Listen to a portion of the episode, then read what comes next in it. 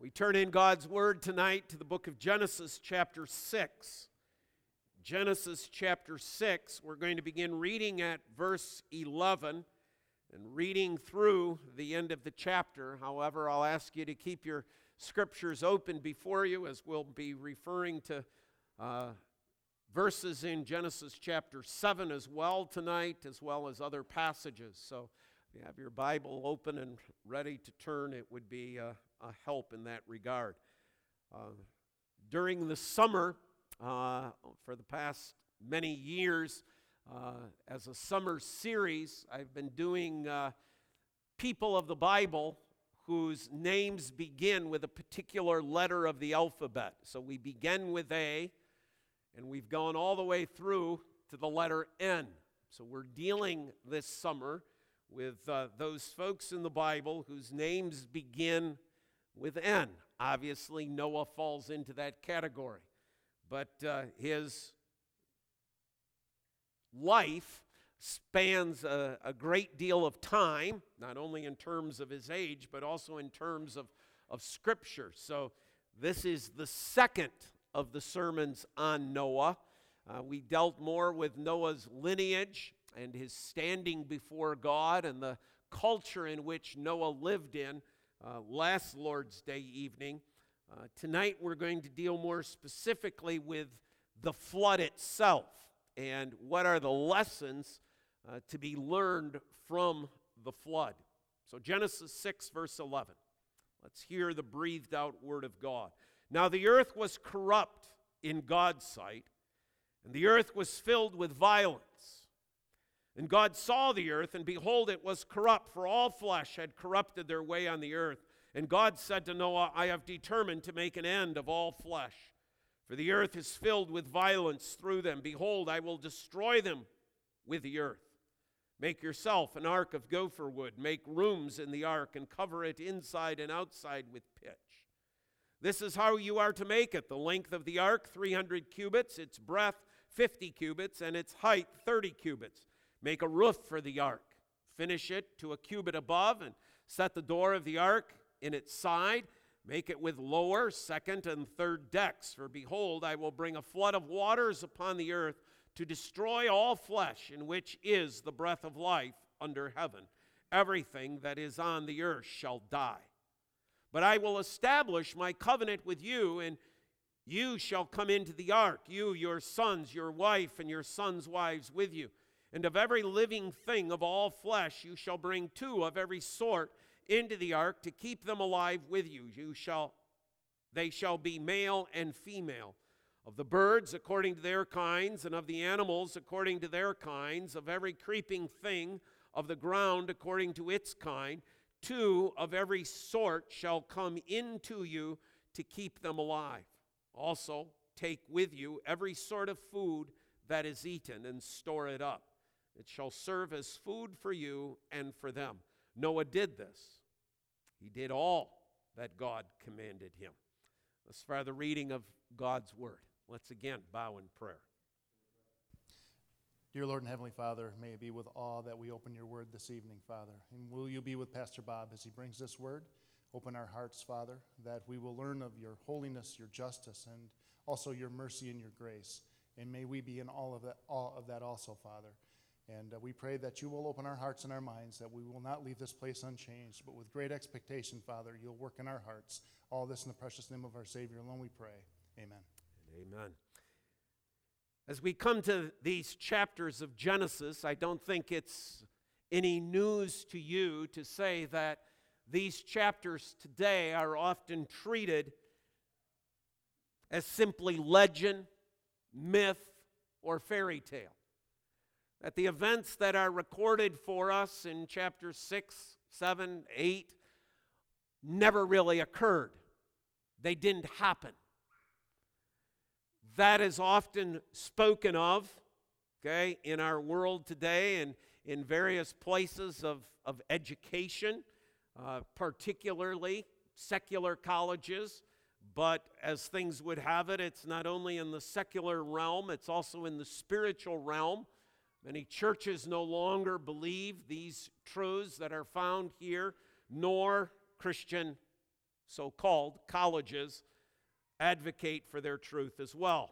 Even as they have capitulated in the doctrine of creation, they have capitulated as well with the beautiful testimony that God gives to us of His being and of His nature that is found in the flood as well.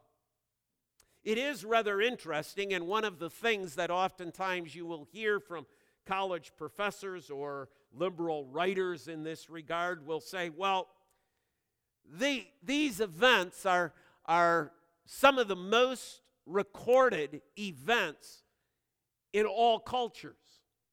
You trace back, and most cultures somewhere have a flood story. There's some sort of story about some sort of huge event with water in which there is a boat, in which there is a man and his family that are saved. Now they go off in lots of extremes. They go off into the realm of fantasy. They go off into various avenues that are a distortion of the truth, and they use that as evidence to say, well, you see, everybody's got their own fairy tale about a flood. You Christians have your fairy tale about the flood as well. It's included in the fairy tale book of the Bible. And in that way, they seek to be dismissive, particularly to those of you who might be Christian students attending such a class, to in some way silence you and to keep you from speaking up for the rest of the class. That way, they can continue to advocate their other positions that are apart from the Word of God. This is the way it happens, folks. This is the way it takes place. However, they forget one very important note. We're not here to argue that other cultures don't have a flood story. Yes, they do. But it's not the truth. Why? Because we know that after the flood, mankind grows together. They build this Tower of Babel, and then there is the separation of peoples into all different languages, and all of these stories that have been collected as a whole that would have come through Noah and his 3 sons to all those who came afterwards are now dissipated and are lessened over the course of time, because God was guarding the truth through His people, through that promised line. His word in that oral tradition is being guarded and protected over time until that word becomes the written word through Moses. So that which we have before us is truth, God's truth, God's witness to us of the events that took place during the life of Noah. And the question is, what does God want us to learn about this historical, factual, literal event that took place? Why does God include this? Why does He want us to know this event? And why does God want us to know the true event of that which took place?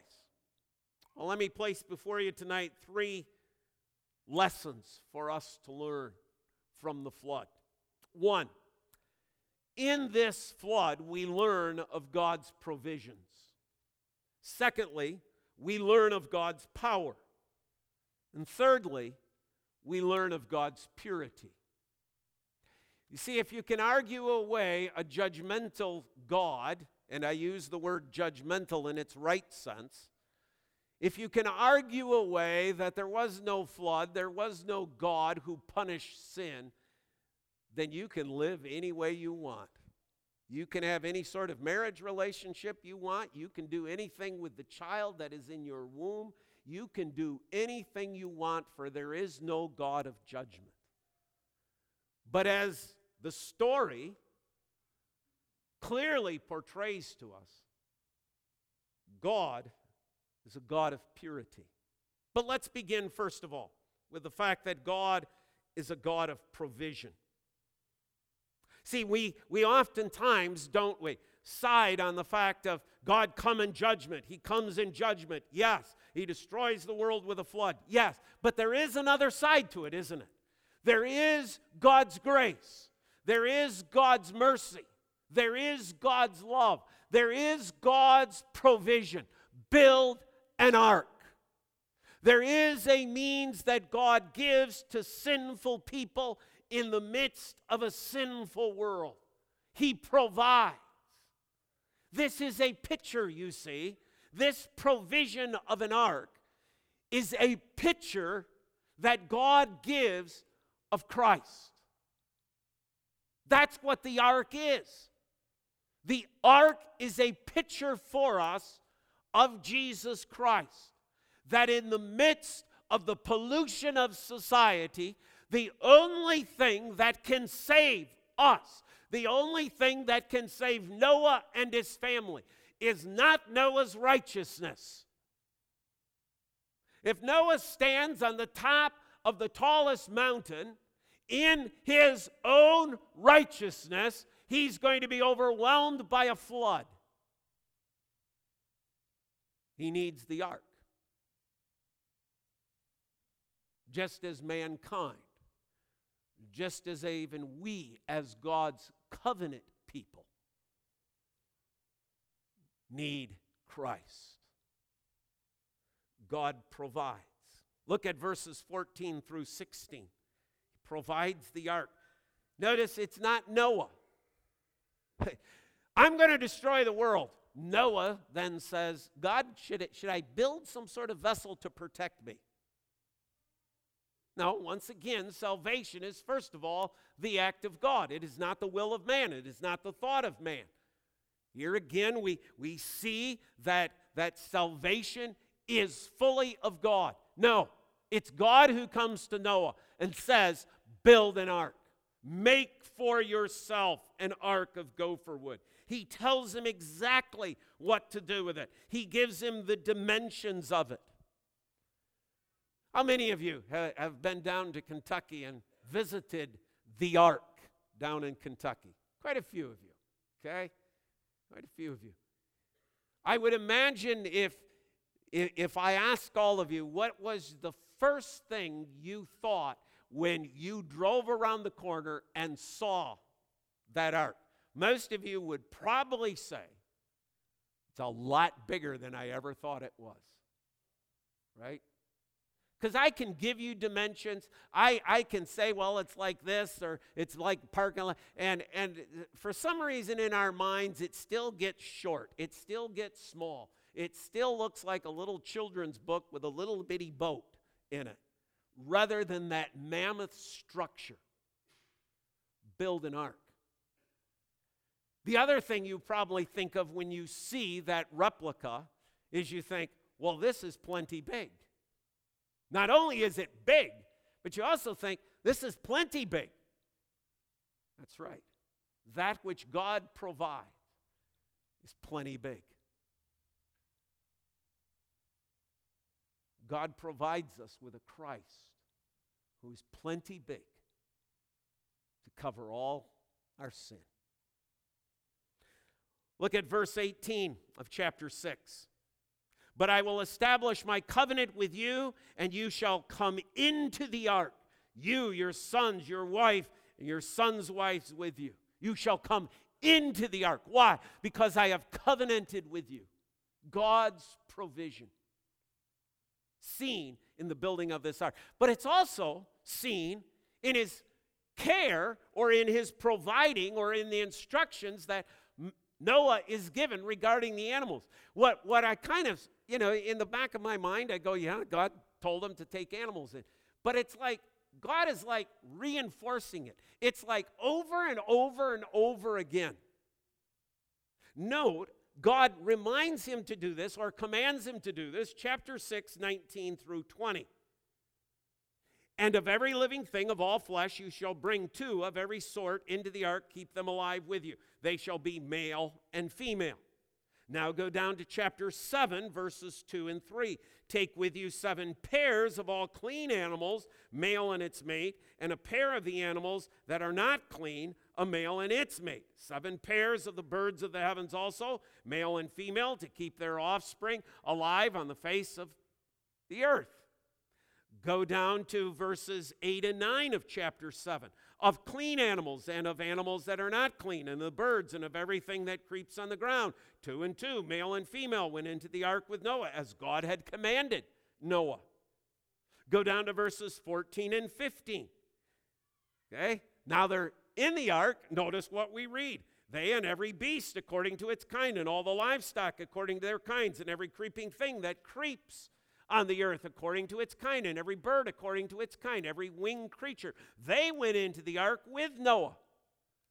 And it just struck me how many times God records for us the fact that I'm providing not only this ark for you, Noah, and for your family, but I'm providing for these animals as well. I am not wiping them off the face of the earth. God's provision, God's grace, extended here, even to these animals. It's a picture for us. Remember that when Jonah is to go into Nineveh and proclaim the word of God, Jonah comes with the judgment of God that everything, every living thing is going to be destroyed. And remember what the king did? King proclaims a fast. And who fasted? Not only the people, but the animals. And what happened? God said, okay, I won't do so. God's care, not only for the people, you and I in the image of God, but his care for animals as well. We see God's provision. There is a lesson for us to be learned in this, a lesson of a gracious, merciful, compassionate God. There's no reason to spare animals. Why would you spare animals? What would be the point of that? God, who could just say, more animals, could have just put more animals on the earth. But he doesn't. There's something about the fact that he had created them, he had made them on that fourth, fifth, and sixth day, that God is unwilling to completely destroy from all the earth. And so he makes provision for even the animals of this world. But notice one more provision, verse 21 of chapter 6. Also take with you every sort of food that is eaten and store it up. I'm kind of glad God didn't say, take with you just avocados. I'm really glad he didn't say, take with you just onions. Take every kind of food. What a gracious God, right? What a God who provides. Take with you every kind of food. Now, we have to understand, what does that mean to Noah? Well, to Noah, who is under the command yet of not shedding blood and not eating animal, it would mean take every kind of vegetable you can find, take every kind of grain you can find, and take every kind of fruit you can find. But what a providing God. Not just one thing, not just two things. All, take it all. Store it up. A God of abundance. I have come to give life, Jesus said, and to give it abundantly. See, the flood is a picture of a providing God. Secondly, the picture of the flood is a picture of a God of power. A God of power. We're going to be in chapter 7 now, verse 11. Four things to point out. You know the story of the flood, I trust, quite well, so I don't think I need to dwell upon these, but there are four things that stand out as far as God's power. Verse 11, in the 600th year of Noah's life, in the 2nd month, on the 17th day of the month, on that day, all the fountains of the great deep burst forth. See, we stand in error if we do not know the story well. If we are just telling people, well, it rained for 40 days and 40 nights, and that's what filled up the earth, that's not true. We don't know the story well, because that's not what God told us. God didn't just fill it from the top. God filled it from the bottom. the earth with its store of water breaks forth. How many of you have a well? How many of you have a well? Right? Quite a few of you in our communities, right? Burst forth. How many years have some of you been pumping that water out of that well? 20 years, 30 years, 40 years, same well, still pumping water, right? Okay. We are told that there are huge lakes underneath the surface of the earth. God burst forth this water to fill the earth. The power. Can you imagine hearing those explosions of earth, of rock? Can you imagine what the sound of that must have been like on the day that the flood begins? This earth opening up, these torrents of water. Power of God on display. But not only that, verse 11, the fountains of the great deep burst forth, and the windows of the heavens were opened. What picturesque language, right? Imagine, okay, you're looking up at heaven, and here's this window, right? And the window is open, and the water above. Now, read it, the text. It's in the heavens, not heaven. Okay? So it's in the sky, as if the sky. Some of you have been through some pretty torrential downpours in the last several weeks here, right? Okay. But I can tell you, it doesn't rain in Michigan like it rains in California. If you've ever been in California in the midst of a rainstorm, it is unbelievable. Okay? It is literally like the windows of heaven just open, and it just poof. The power of all that water pouring down. Think of Niagara Falls pouring from the sky. See, we're so limited in our thinking. We're going, it rained. Okay? And how many times haven't we said, boy, it's rained 3 days. Boy, maybe we ought to prepare for a flood, right?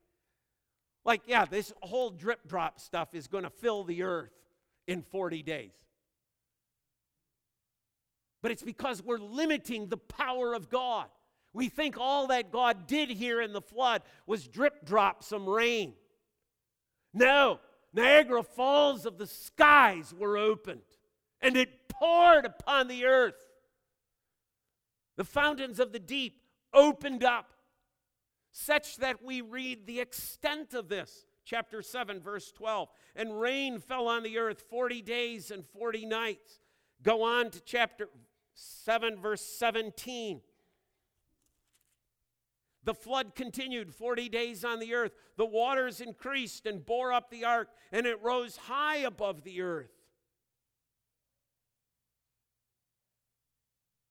Verse 18, the waters prevailed and increased greatly on the earth. The ark floated on the face of the waters, and the waters prevailed so mightily on the earth that all the high mountains under the whole heaven were covered. The waters prevailed above the mountains, covering them 15 cubits deep. The tallest mountain of that day. Because I don't know if Mount Everest was there, so for me to say, it covered Mount Everest by 20, I don't know if Mount Everest was there in those days. I don't know the landscape of the earth at the time of the flood. But I do know God's word. If Mount Everest was there, then it was covered by 22 feet of water. But whatever the highest peak was, whatever the tallest mountain was at the time of Noah, it's covered by 22 feet of water. The power in the extent of this flood. It's not a localized event. It's across the entire earth. Just step back and think of the power of God to do such. It is within the power of God to unleash those fountains. It is within the power of God to open those windows of the Niagara Falls of the heavens. It is within the power of God to cover the tallest mountain with water. But we see God's power not only in the water, but in the death that it caused. Chapter 7, verse 21. And all flesh died that moved on the earth. Birds, livestock, beasts, all swarming creatures that swarm on the earth, and all mankind. Everything on the dry land, in whose nostrils was the breath of life, died. Do you get it yet? If not, he wrote you another verse. He blotted out every living thing that was on the face of the ground, man and animals and creeping things and birds of the heaven. They were blotted out from the earth.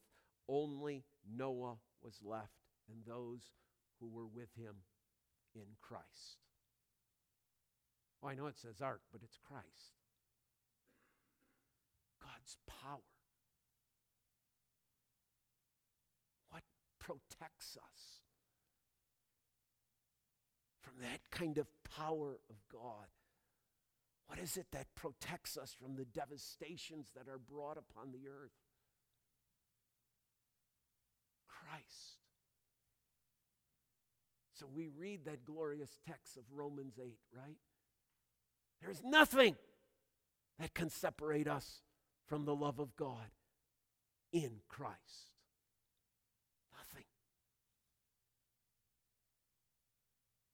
Thirdly, a third lesson to be learned then from this is that we learn of God's purity, because we have to ask the question, why is this all happening?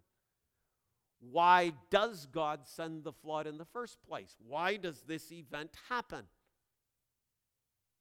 God is purging the earth of sin. Why? Because of what we just sang a few moments ago. God is holy. And the holiness of God brings about the purging. Go back into chapter 6. Chapter 6 and 7. And the Lord God regretted that he had made man on the earth, and it grieved him to the heart. So the Lord said, I will blot out man whom I have created on the face of the ground, on the face of the land, man and animals. Why? Because of verse 5. Why are we at this point? Verse 5. The Lord saw that the wickedness of man was great in the earth, and that every intention of the thoughts of his heart was only evil continually. Why? Because there is sin. Verses 11 through 13, the verses we read before. Why? Because there is violence upon the earth. God says, I'm going to purge the earth of this sin. I'm going to purge the earth of this violence. I'm going to purge the earth of this wickedness. Verse 17, for behold, I will bring a flood of waters upon the earth to destroy all flesh. Everything shall die. Why? Because of man's sinfulness.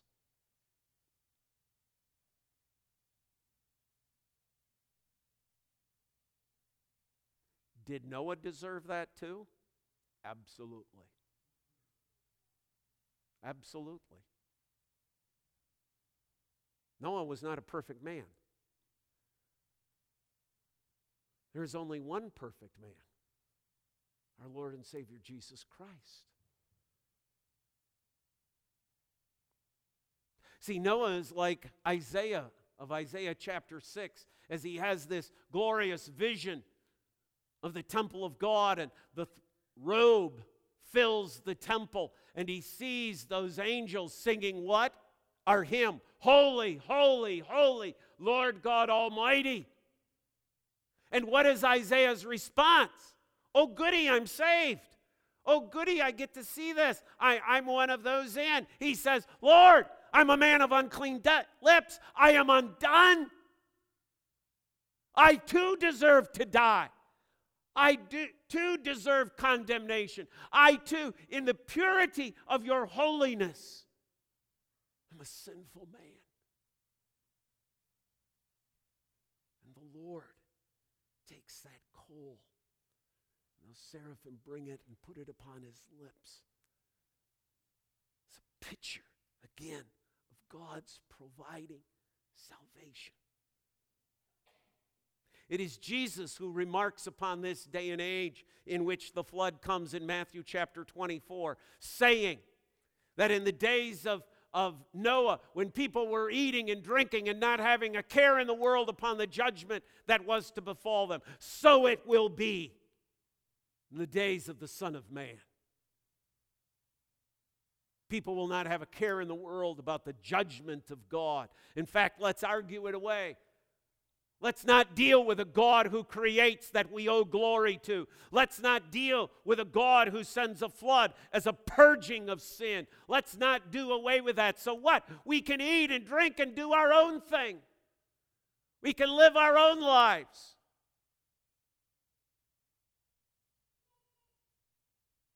And that's our heart too, isn't it? It often is our own hearts. We too sin, thinking, God won't care. My friends, the next time in your mind you think that you can commit any sin, I hate using the word small, but I'll use it just as the comparison. As small as you may think that sin is, understand that God destroyed the entire world because of that sin. Sin has no place in the eyes and the sight of God. And we, like Isaiah, need to cry out, oh God, I am a man of unclean lips, I am undone. See, that's what the flood reminds us of. The judgment of God. Turn with me to 2 Peter chapter 2.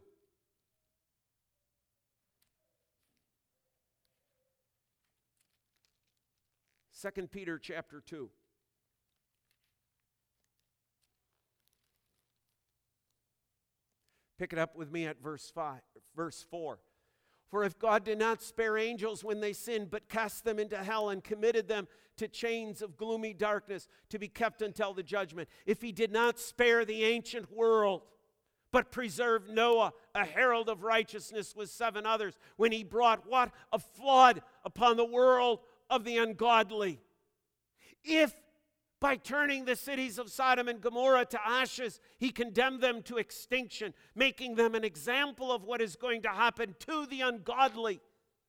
And if he rescued righteous Lot, greatly distressed by the sensual conduct of the wicked, for as that righteous man lived among them day after day, he was tormented in his righteous soul over their lawless deeds that he saw and heard. Then the Lord knows how to rescue the godly from trials, and to keep the unrighteous under punishment until the day of judgment. What does the flood teach us?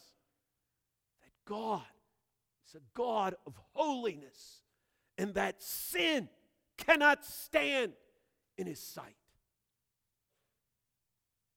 So that as his son hangs upon the cross, he cannot even look upon his son, because his son carries with him you're in my sin.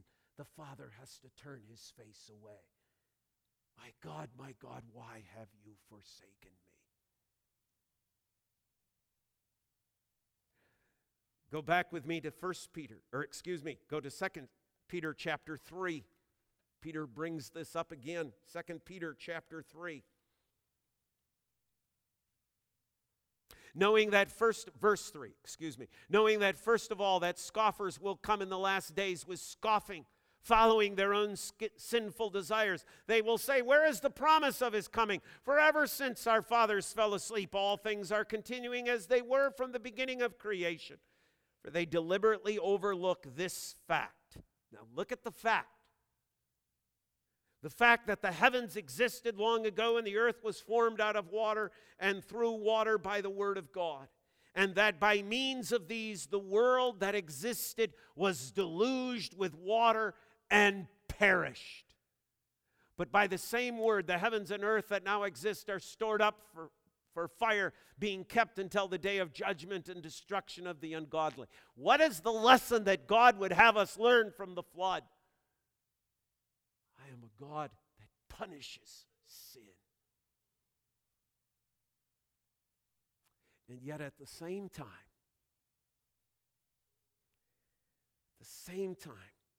we learn of God's purity and his judgment upon sin, his purging of sin.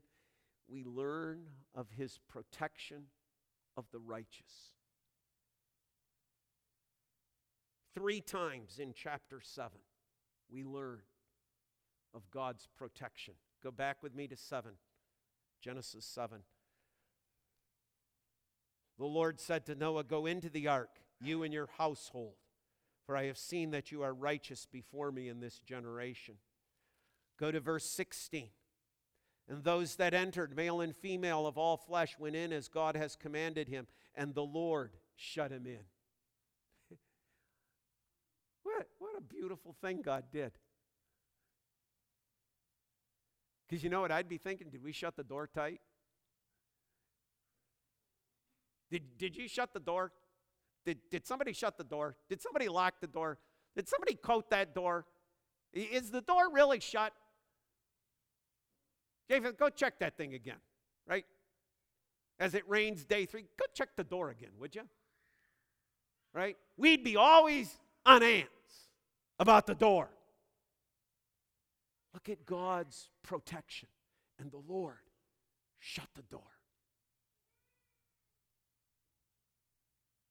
Is there anything that can take you from the Father's hand?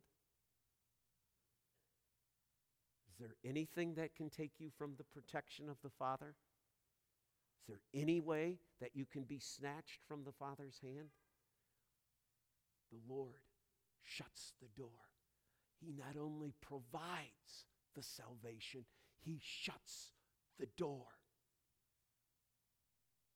And then look at verse 23 of chapter 7. He blotted out every living thing that was on the face of the ground. Man and animals, creeping things, birds of the heavens, they were blotted out from the earth. Only Noah was left and those that were with him in the ark. God's protection. You know, the first reference that Peter makes of the flood and of Noah is in 1 Peter chapter 3, 19 through 22. Just take it down. You know what he references there? He references that the ark is a picture of our baptism into Christ. He says, as Noah is protected from the deluge of the flood by being in the ark, that was a picture that God was giving of our baptism into Christ. Being baptized into Christ. As we hear so often, it's a reminder that God's name is on us. And God's protection is there. As his covenant people. That's what Noah is. That's what his sons are. That's what his sons' wives are.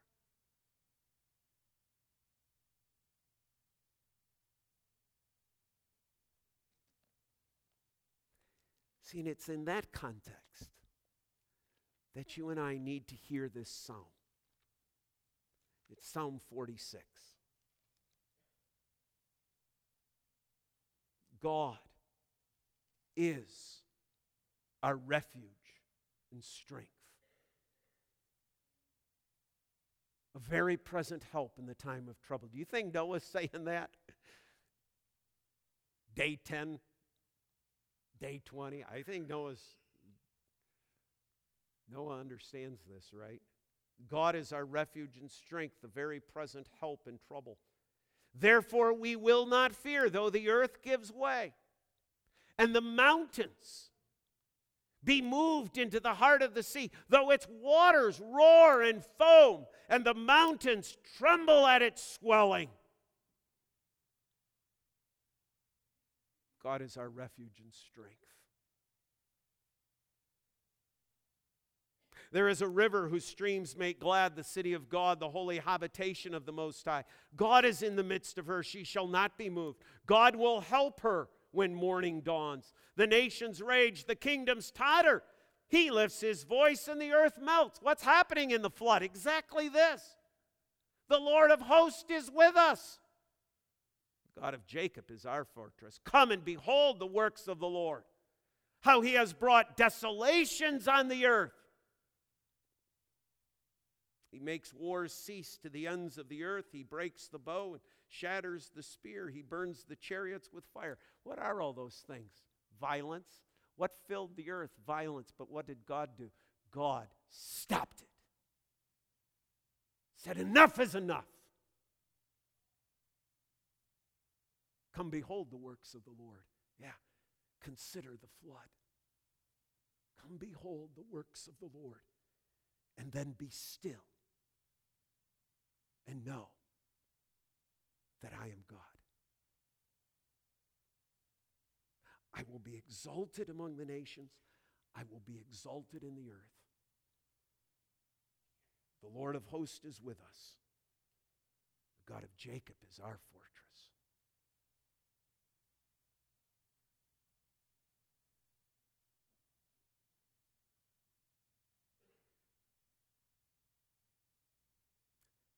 Life has not been kind to some of you.